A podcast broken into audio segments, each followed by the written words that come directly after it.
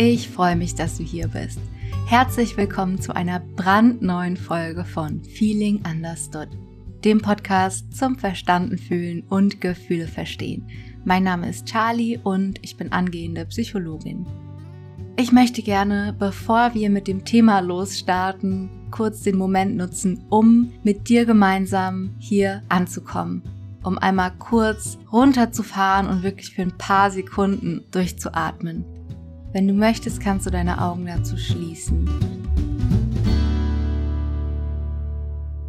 Und dann atme einmal tief durch die Nase in deinen Bauch ein und durch den Mund wieder aus. Noch einmal tief einatmen und ausatmen. Atme durch die Nase ein und lass beim Ausatmen alles los.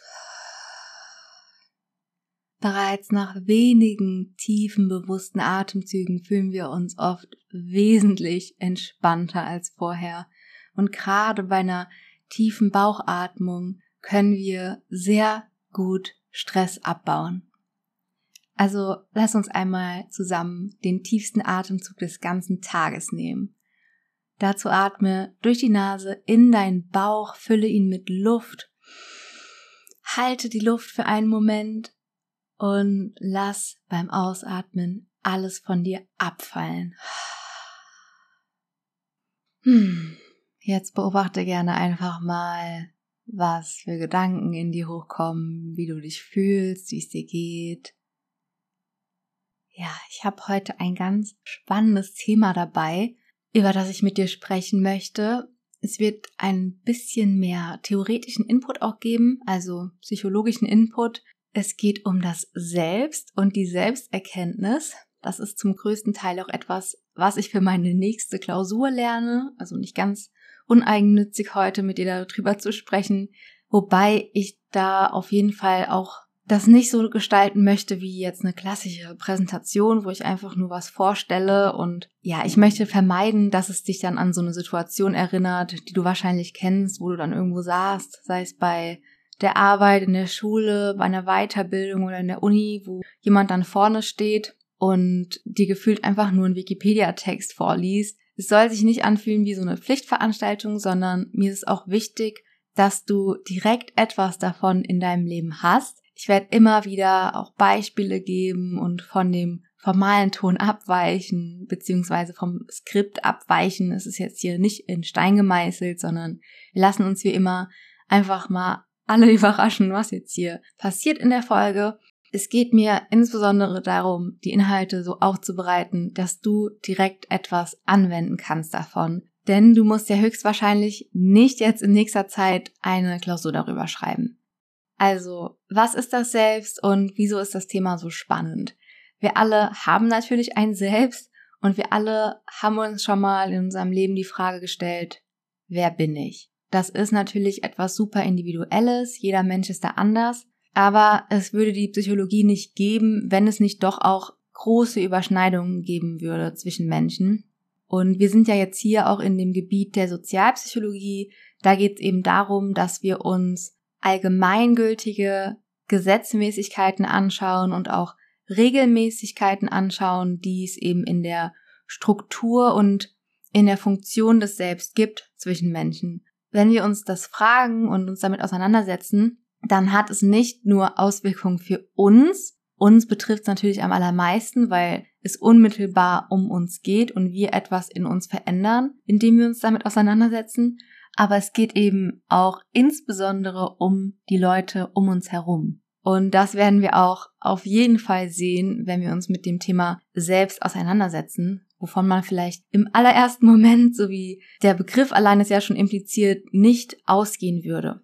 Ich denke, jeder hat irgendeine Definition schon im Kopf, wenn wir über das Selbst sprechen. Ich möchte jetzt aber auch einfach zu Beginn das noch einmal so sagen, damit wir auch wirklich wissen, dass wir hier über das Gleiche sprechen. Und zwar bezeichnet das Selbst die Gesamtheit des Wissens, über das ein Mensch bezüglich sich selbst und seinem Platz in der sozialen Welt verfügt. In der Sozialpsychologie geht man von zwei verschiedenen Identitätsformen aus. Das ist einmal die persönliche Identität und zum anderen die soziale Identität.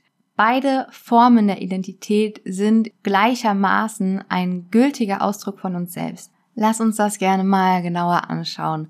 Bei der personalen Identität oder der persönlichen Identität stehen die individuellen Merkmale von einer Person im Vordergrund. Ja, also das, was dich auszeichnet und was dich auch von anderen Menschen unterscheidet. Also sowohl von anderen Einzelpersonen als auch von anderen Gruppen.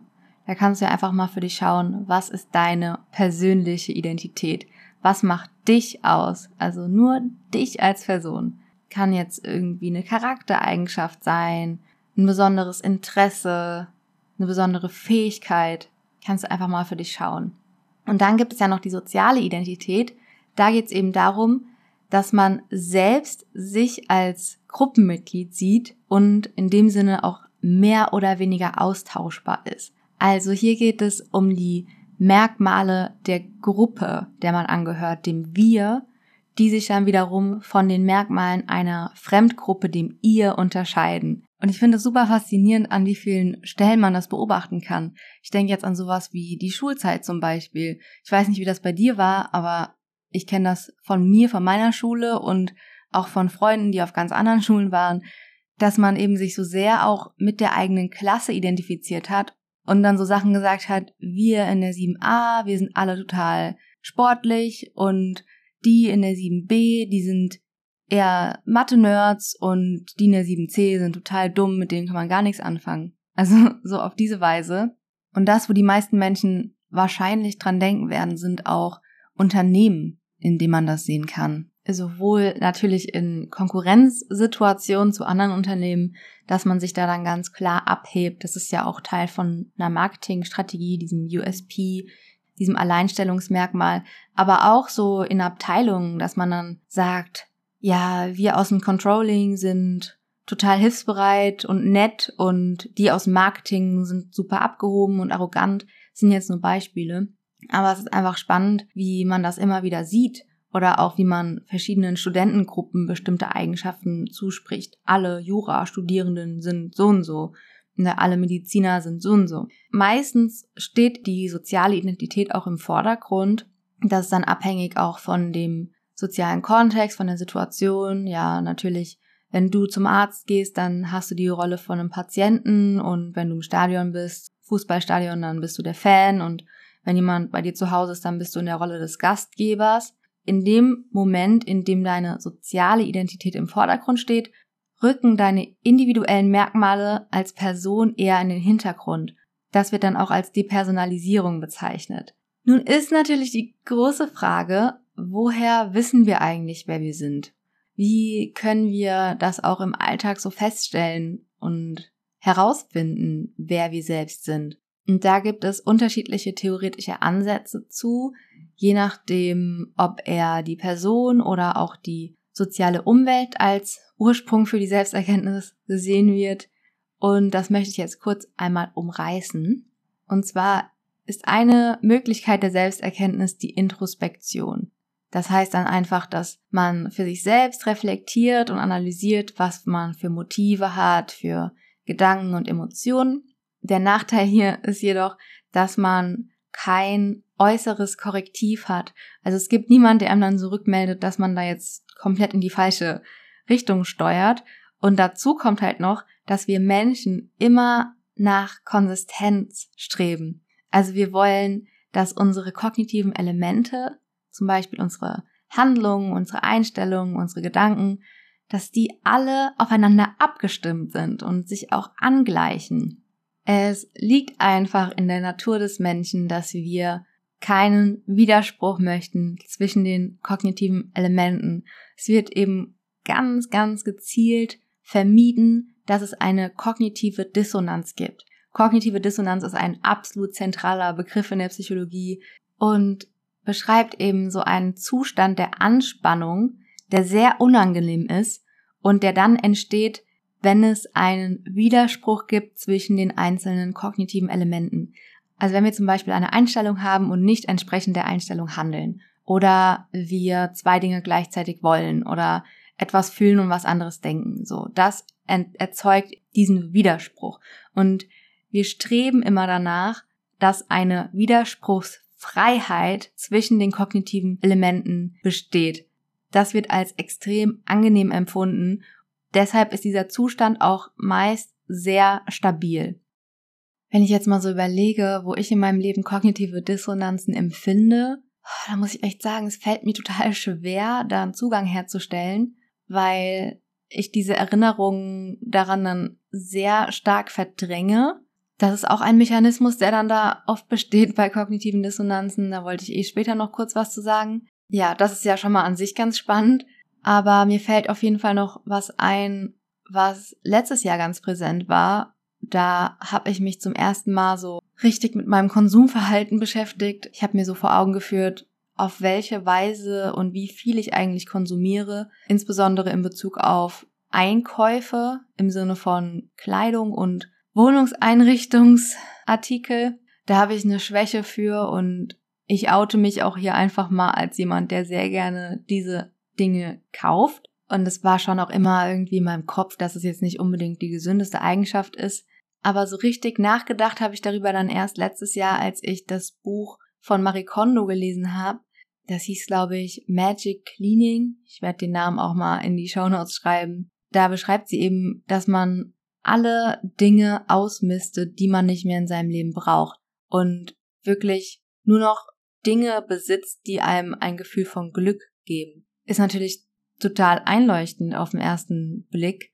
Warum sollte ich irgendwelche Dinge besitzen, die ich gar nicht benutze und die mir kein Gefühl von Glück geben? Dennoch habe ich sie und dennoch kaufe ich auch immer wieder Dinge, die dann am Ende gar nicht richtig in Benutzung sind und die ich mir besser hätte sparen können. Als ich das Buch gelesen habe, habe ich auch eine große Ausmistaktion gestartet. Ich habe viele, viele Dinge ausgemistet und weggegeben und mir dann auch wirklich fest vorgenommen, so, jetzt machst du das mal anders. Es kann ja nicht so weitergehen, dass du dir immer wieder Kram kaufst, den du dann am Ende nicht brauchst. Ich weiß noch genau, wenn ich mich jetzt so zurückversetze, das war so unangenehm, weil dann hatte ich ja diese Einstellung, ich will weniger konsumieren und nur das Nötigste, so. Ich habe das so richtig nachempfunden, wie Minimalisten leben, dass sie da wirklich nur Gegenstände in ihrem Leben haben, die, die ihnen was bringen und dass sie alles andere einfach nur zusätzlich belastet. Gleichzeitig habe ich eher eine Tendenz zum absoluten Gegenteil gelebt. Also jetzt nicht auf irgendeine Messi-Art oder so, aber ich habe schon auf jeden Fall viele Dinge. Das habe ich zum ersten Mal dann verstanden. Das hat schon auf jeden Fall rückblickend eine große kognitive Dissonanz in mir ausgelöst, woraufhin ich mein Verhalten auch geändert habe. Ich habe da noch einen langen Prozess vor mir, aber es ist schon eine große Entwicklung passiert und ich bin schon viel bewusster in meinem Konsum. So, ich hoffe, der Begriff kognitive Dissonanz ist damit deutlich geworden und du hast vielleicht auch schon so eine grobe Vorstellung davon, in welchen Situationen du selbst mal eine kognitive Dissonanz verspürst, also diesen inneren Zustand der Anspannung auch hast. Als kleine Ergänzung noch dazu, der Begriff der kognitiven Dissonanz und die Theorie, um die es jetzt auch weiterhin gehen wird, die ist von einem US-amerikanischen Sozialpsychologen, der Leon Festinger heißt. Er hat das alles schon in den späten 1950er Jahren erforscht. Jetzt gleich wird es darum gehen, was er für Optionen genannt hat, die wir anwenden, um unsere kognitive Dissonanz zu reduzieren. Das machen wir meistens super unbewusst. Deswegen finde ich so spannend, auch als ich das erfahren habe, hat es bei mir so viel Klarheit geschaffen, weil ich da richtig gemerkt habe, auf welche Weise ich oft versuche, meine kognitive Dissonanz loszuwerden. Echt interessant. Kannst du ja mal für dich gucken, ob da etwas bekannt vorkommt. Stellen wir uns einfach mal ein Beispiel vor, das wirklich jeder auf die eine oder andere Weise kennt. Du bist auf eine Party eingeladen oder hast einfach eine coole Veranstaltung, die bevorsteht in ein paar Tagen, wo du auch richtig Bock hast hinzugehen.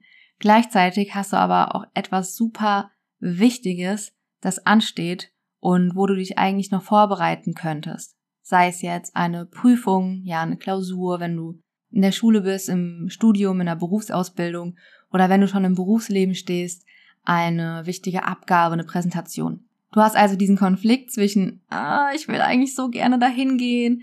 Auf der anderen Seite denkst du dir, mm, wäre schon besser, wenn ich dafür noch was mache, weil das ist schon ziemlich wichtig. So, fühlt sich nicht gut an. Du hast eine kognitive Dissonanz. Ich hatte eben schon mal gesagt, dass wir immer versuchen, die kognitive Dissonanz loszuwerden, weil es sich eben so unangenehm anfühlt. Es gibt dann sechs Optionen, wie wir die Dissonanz reduzieren. Und das machen wir meistens ganz unterbewusst. Wir merken das gar nicht und trotzdem tun wir es. Also um die Option jetzt gleich zu verstehen, ist es noch einmal wichtig dazu zu sagen, dass es etwas gibt wie dissonante und konsonante Kognitionen. Bei diesen dissonanten Kognitionen geht es eben um diese Unstimmigkeit, diesen unangenehmen Zustand der Spannung und den Widerspruch und bei den konsonanten Kognitionen um Kognitionen, die stimmig sind, die sich entsprechen und konsistent sind. So. Die Option Nummer eins ist, dass wir einfach konsonante Kognition hinzufügen. Jetzt bei dem Partybeispiel, dass wir uns einfach denken, hey, da wird eine Schulfreundin sein, die haben wir schon richtig lange nicht mehr gesehen und deswegen wird die Party richtig gut, deswegen gehen wir da mal besser hin. Dann Option Nummer zwei ist, dass wir ignorieren bzw. leugnen, dass es diese Gründe gibt, weshalb wir nicht hingehen sollten. Zum Beispiel, indem wir sagen, oh, die Vorbereitung dafür ist jetzt auch nicht so wichtig, das kriege ich auch anders hin. Also vorbereiten brauche ich gar nicht. Dann die Option Nummer drei ist, dass wir die dissonanten Kognitionen durch konsonante Kognition ersetzen. Das machen wir, indem wir zum Beispiel sagen, boah, so eine Party wird mir richtig gut tun, da werde ich mich so viel besser fühlen. Also das wird auch einen großen Beitrag für meine mentale Gesundheit leisten und dann bin ich gleich viel besser in der Lage, um eine Klausur zu schreiben oder eine Präsentation zu halten. Option Nummer vier ist, dass wir die Wichtigkeit von den konsonanten Kognitionen erhöhen. Also wenn wir dann zum Beispiel sagen, auf der Party sind so viele wichtige Leute und es wird für mich richtig gut sein, dahin zu gehen, weil die Leute, ich werde nie wieder so eine Gelegenheit haben, um die Leute zu treffen. Deshalb ist das auf jeden Fall die beste Entscheidung. Die Option Nummer fünf ist, dass wir die Bedeutung von den dissonanten Kognitionen verringern. Also, indem wir einfach sagen, yo, die Prüfung ist auch eh nicht so wichtig, was soll's, Pff, macht ja nix. Oder die letzte und sechste Option ist halt, dass wir einfach den ursprünglichen Plan umsetzen. Da siegt dann die Vernunft, indem wir sagen, komm, wir lassen die Party einfach und wir lernen jetzt einfach nochmal und bereiten uns vor, sodass wir das alles dann gut hinkriegen. So können wir dann auch dauerhaft die kognitive Dissonanz loswerden. Weil sonst kann es auch sein, dass wir uns nachträglich ärgern, wenn die ganze Sache gelaufen ist und wir zum Beispiel durch die Klausur durchgefallen sind und dann schauen wir zurück und denken uns, jo, wäre ich doch mal nicht auf die Party gegangen, sondern hätte mal besser was gelernt. Fühlt sich dann auch nicht gut an, sondern eher wie so ein Zustand der kognitiven Dissonanz erneut. Du kannst dich ja jetzt mal fragen, welche der sechs Optionen dir auch aus deinem eigenen Leben bekannt vorkommen, wo du dich vielleicht drin wiederfindest kannst es dir merken, ich werde das auch in die Shownotes schreiben und dann für die Zukunft mal reflektieren. Oft haben wir dann auch so eine Option, die uns besonders gut gefällt, die wir besonders häufig anwenden. Ich zum Beispiel tendiere oft dazu, dann die Wichtigkeit von den konsonanten Kognitionen zu erhöhen. Das ist ja auch das, was man dann klassischerweise getan hat, wenn die Eltern einen früher nicht auf eine Party gehen lassen haben, dann hat man das eben so vor denen auch versucht auf eine sehr eindrückliche Weise klar zu machen, wie wichtig ist das ist, da hinzugehen. Ich kenne das auch von Kaufentscheidungen, dass ich mir dann die Sachen gut rede auf gewisse Weise und mir dann selbst so sage, hey, das Produkt, das ist jetzt ein absolutes Sonderangebot und das kann ich so gut gebrauchen und das wird so einen großen Mehrwert in meinem Leben haben. Natürlich spielen auch gerade Werbetreibende ganz besonders damit, dass wenn du eh schon konsonante Kognition in Bezug auf ein Produkt hast und du beispielsweise bei einer Wärmedecke die Assoziation hast, das gibt mir ein Gefühl von Geborgenheit und wärmt mich, dann werden die in ihrer Werbung genau darauf anspielen, dass diese Kognitionen bis ins Unendliche potenziert werden bei dir, weil sie dann versuchen dir klarzumachen, hey, ist dir manchmal kalt? Liegst du oft abends auf der Couch und keine Decke, kein Tee ist jemals warm genug? Hier, mit unserer Decke, musst du dich nie wieder kalt und einsam fühlen. Sie gibt dir Liebe, Geborgenheit und Wärme. Kuschel dich einfach ein und fühl dich glücklich für immer. Ja, also sie versuchen einfach diese Assoziation in dir zu triggern und dir das Gefühl zu geben, dass du ihr Produkt wirklich, wirklich brauchst, indem sie genau das, was du eventuell eh schon denken könntest, noch bis ins kleinste Detail ausschmücken und dadurch dir natürlich auch jegliche Zweifel, die du eventuell noch haben könntest, nehmen. Also ich glaube, man hat jetzt einfach auch rausgehört, dass wir bevorzugt Informationen wahrnehmen, die unserem Bild von uns entsprechen und eben diese Konsistenz aufrechterhalten. Das bedeutet auch umgekehrt, dass wir eher negative und inkonsistente Informationen ignorieren. Das heißt, dass widersprüchliche Informationen oft dann auch viel schlechter erinnert werden. Sie werden verdrängt und sind uns dadurch gar nicht bewusst. Das war auch das, was ich vorhin meinte, als ich versucht habe, mich daran zu erinnern, wie das mit meinem Konsumverhalten war letztes Jahr. Das ist für mich total schwer zugänglich, weil ich da wirklich auch merke, das habe ich größtenteils versucht wieder auszublenden. Und auch jetzt lebe ich nicht mein Minimalistenleben, sondern bin hier umgeben von lauter Dingen. Die sind jetzt schon deutlich reduziert auf Dinge, die ich brauche, aber ich bin noch lange nicht da.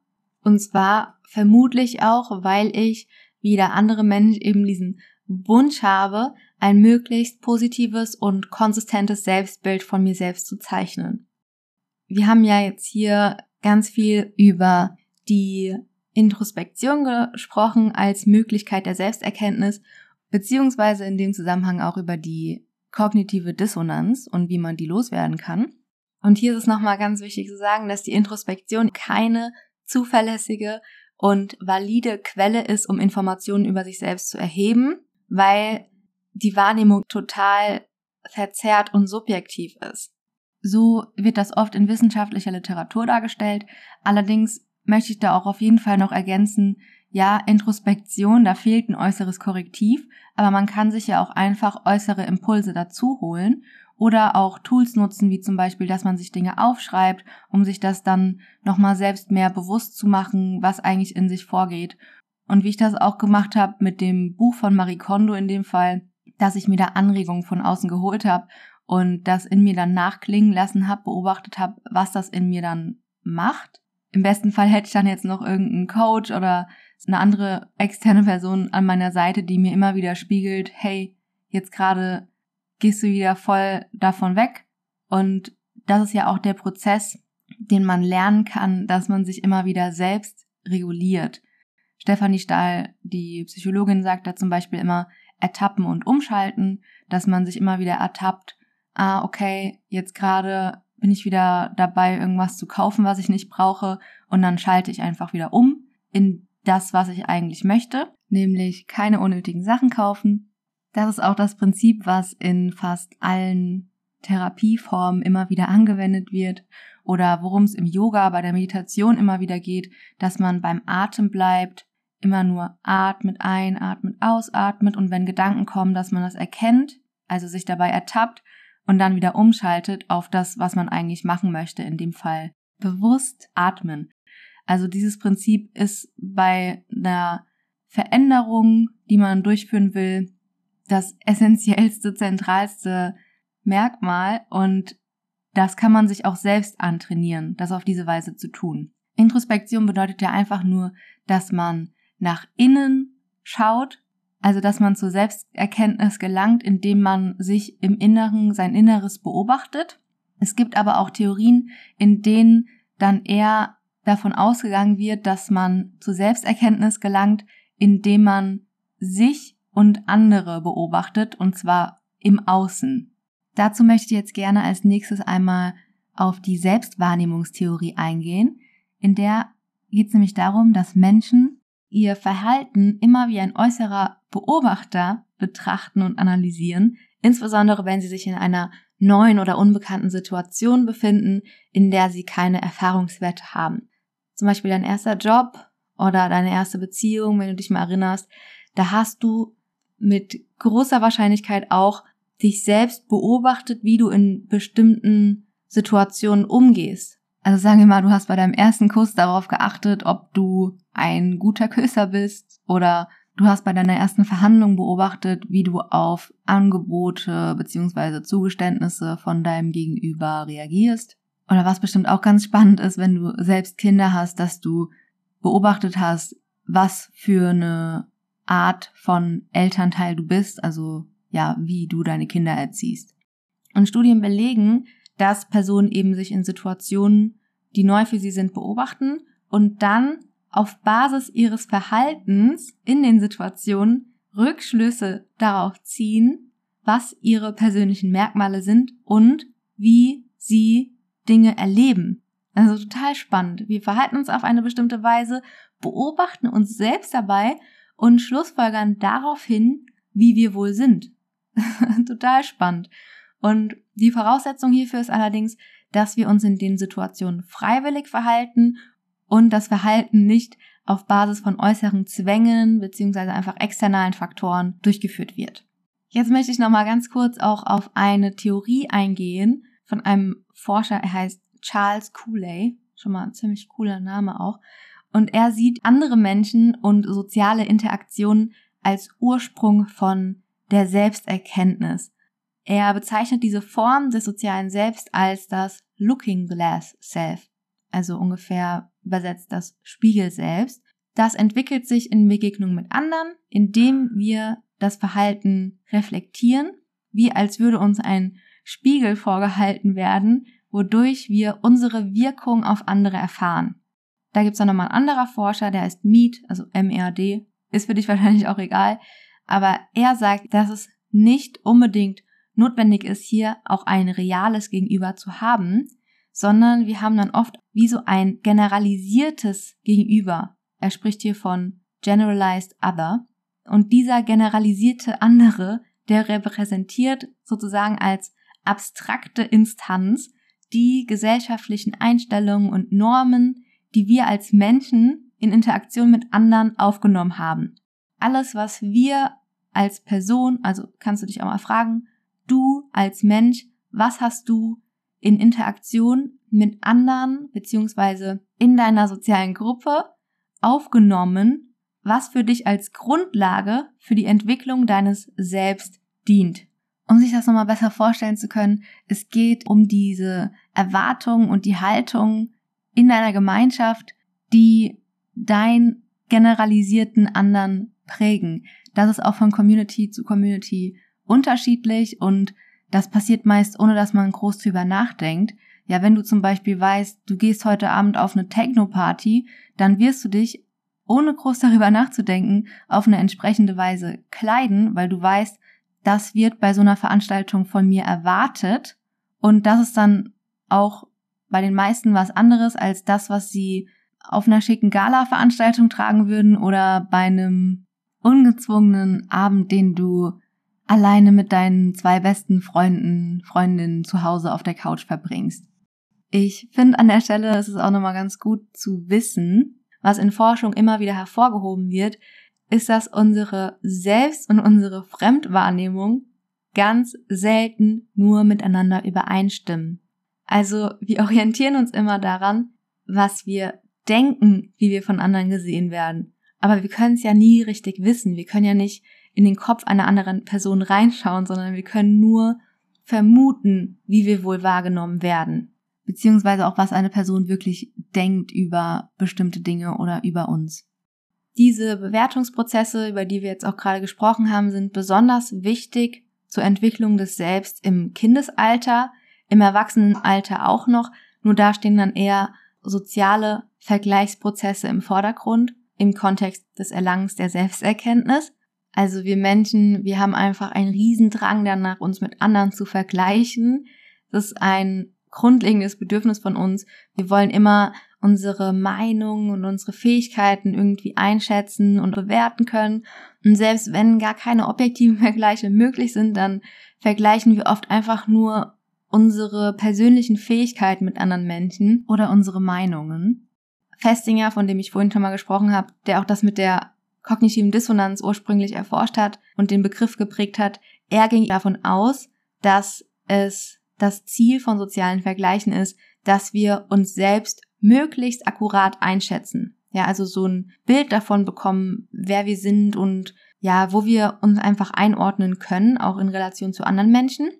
Das gilt allerdings jetzt schon als überholt. Es wurde widerlegt, denn es wird nun eher davon ausgegangen, dass soziale Vergleiche eben diese selbstwertdienliche Funktion haben und uns zum Beispiel vor Verletzungen schützt, indem wir uns mit, gezielt mit bestimmten Menschen vergleichen, die in gewissen Sachen besser oder schlechter sind. Wir können auch Vergleiche, die unserem Selbstwert nicht so gut tun, einfach weniger Bedeutung zuschreiben. Es ist nicht möglich, dass wir uns aufgrund von Vergleichen selbst akkurat einschätzen können, weil da eben so viele Verzerrungen eine Rolle spielen. Wir sind subjektiv und haben nur einen Einblick in unsere subjektive Realität. Ich kann auch sehr gerne in einer nächsten Folge nochmal ausführlicher auf Vergleichsprozesse eingehen. Da gibt es nämlich ganz viele interessante Studien dazu und Theorien bei der Unterscheidung von Aufwärtsvergleichen und Abwärtsvergleichen, was es mit uns macht und inwiefern uns das dient und inwiefern nicht. Es gibt auf jeden Fall noch viele interessante Dinge, die man hier sagen kann, auch zum Thema selbst. Aber für heute möchte ich es gerne dabei belassen. Da das ja jetzt locker eine halbe Stunde an Material war, das kann man gerne auch einfach mal für sich sacken lassen. Hat ja hoffentlich dir auch jetzt schon hier und da Impulse gegeben zur Selbstreflexion. Ich freue mich einfach so sehr, dass du hier warst und dir diese Folge angehört hast. Vielen, vielen Dank. Ich freue mich, wenn du auf Instagram vorbeischaust bei feeling.understood. Da kannst du mir gerne Fragen stellen, Anmerkungen geben oder deine Gedanken da lassen, was du für dich mitgenommen hast und lass mir auch gerne bei iTunes eine Bewertung da, wenn du möchtest. Ja, bis zum nächsten Mal. Pass gut auf dich auf. Deine Charlie.